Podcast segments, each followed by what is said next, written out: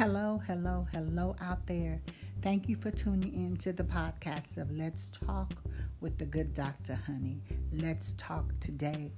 You know, it is one thing about this podcast that I enjoy the most, and that's being able to be on this platform to encourage somebody, to uplift somebody, to encourage my brothers and my sisters to keep pushing no matter what. Today, we're going to talk about not being liked is okay. Yeah, not being liked is okay. You know, I used to trip over when people say, or when I heard somebody say, I don't like her.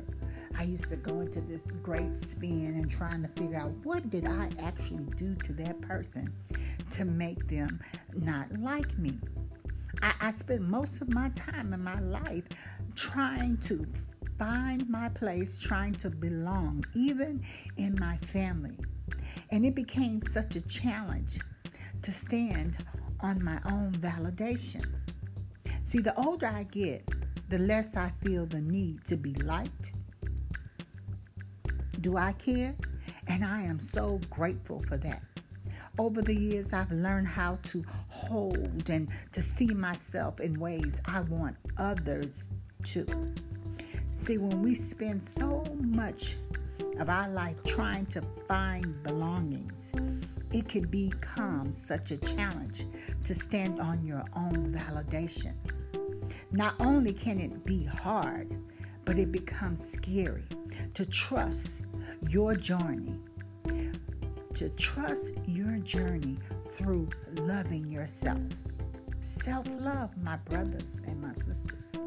I, I used to put so much weight on being liked that I learned early on how to perform likability, how to make them like me, people pleasing, stepping outside of my true nature and self to be liked kept me stuck in extremely harmful patterns and so I, I've grown accustomed to not being myself that I started forgetting what I liked, what I wanted, what I needed.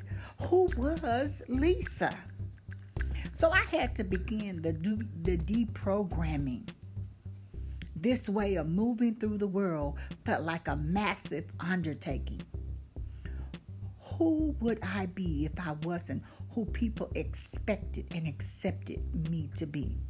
I, I wasn't quite sure of the answer, but I did trust that I would become more myself if I put down the pressure to be liked, to be received, to be welcomed, and even to be invited. I learned a long time ago that my need to be liked originated from not feeling safe, loved, or seen in my childhood. And there were so many people in my life who I felt that let me down. Yeah, my family. I felt like they had let me down. And so I began to try anything and everything under the sun to get their attention, even if it was negative. And this eventually left me attracted to the wrong types of folks and completely disconnected from my true self who is Lisa? You know, I'll never forget one of my friends asking me, Where did you learn to abandon yourself? And so that's the question I want to ask my sisters today. Where did you learn how to abandon yourself? How did you learn that? And you know that question is stuck with me, and I'm glad that it did because whenever I'm not standing in alignment with the truth, I come back to it. Lisa, where did you learn how to abandon yourself? And so, the greatest lesson that I've learned over the years, my sisters, is that shrinking myself to be deemed worthy in someone else's eyes cannot be an option for me anymore. It will stunt my growth. It will keep me small. Self abandonment is not an act of solidarity or love. I'm no longer wearing it as a badge of honor. You see, I've worked too damn hard to get to this place, a place of inner peace. I've worked too damn hard to go back to people pleasing. I've worked too damn hard not to acknowledge who God has created me to be. So today, I'm standing in my power. Today, my sisters, I want you to stand in your power. And that means showing up in all the spaces as your authentic self. Even if we're not well received, even if we're not accepted, being in a more easeful place in life, I learned to take my damn power back and never let it go. And that's what I want you to do today, my brothers and my sisters. Take your damn power back and never let it go. Knowing who I am, trusting myself, and being self aware enough to realize that I'm slipping backward is where I continue to uncover the truth. I value my healing, and you too.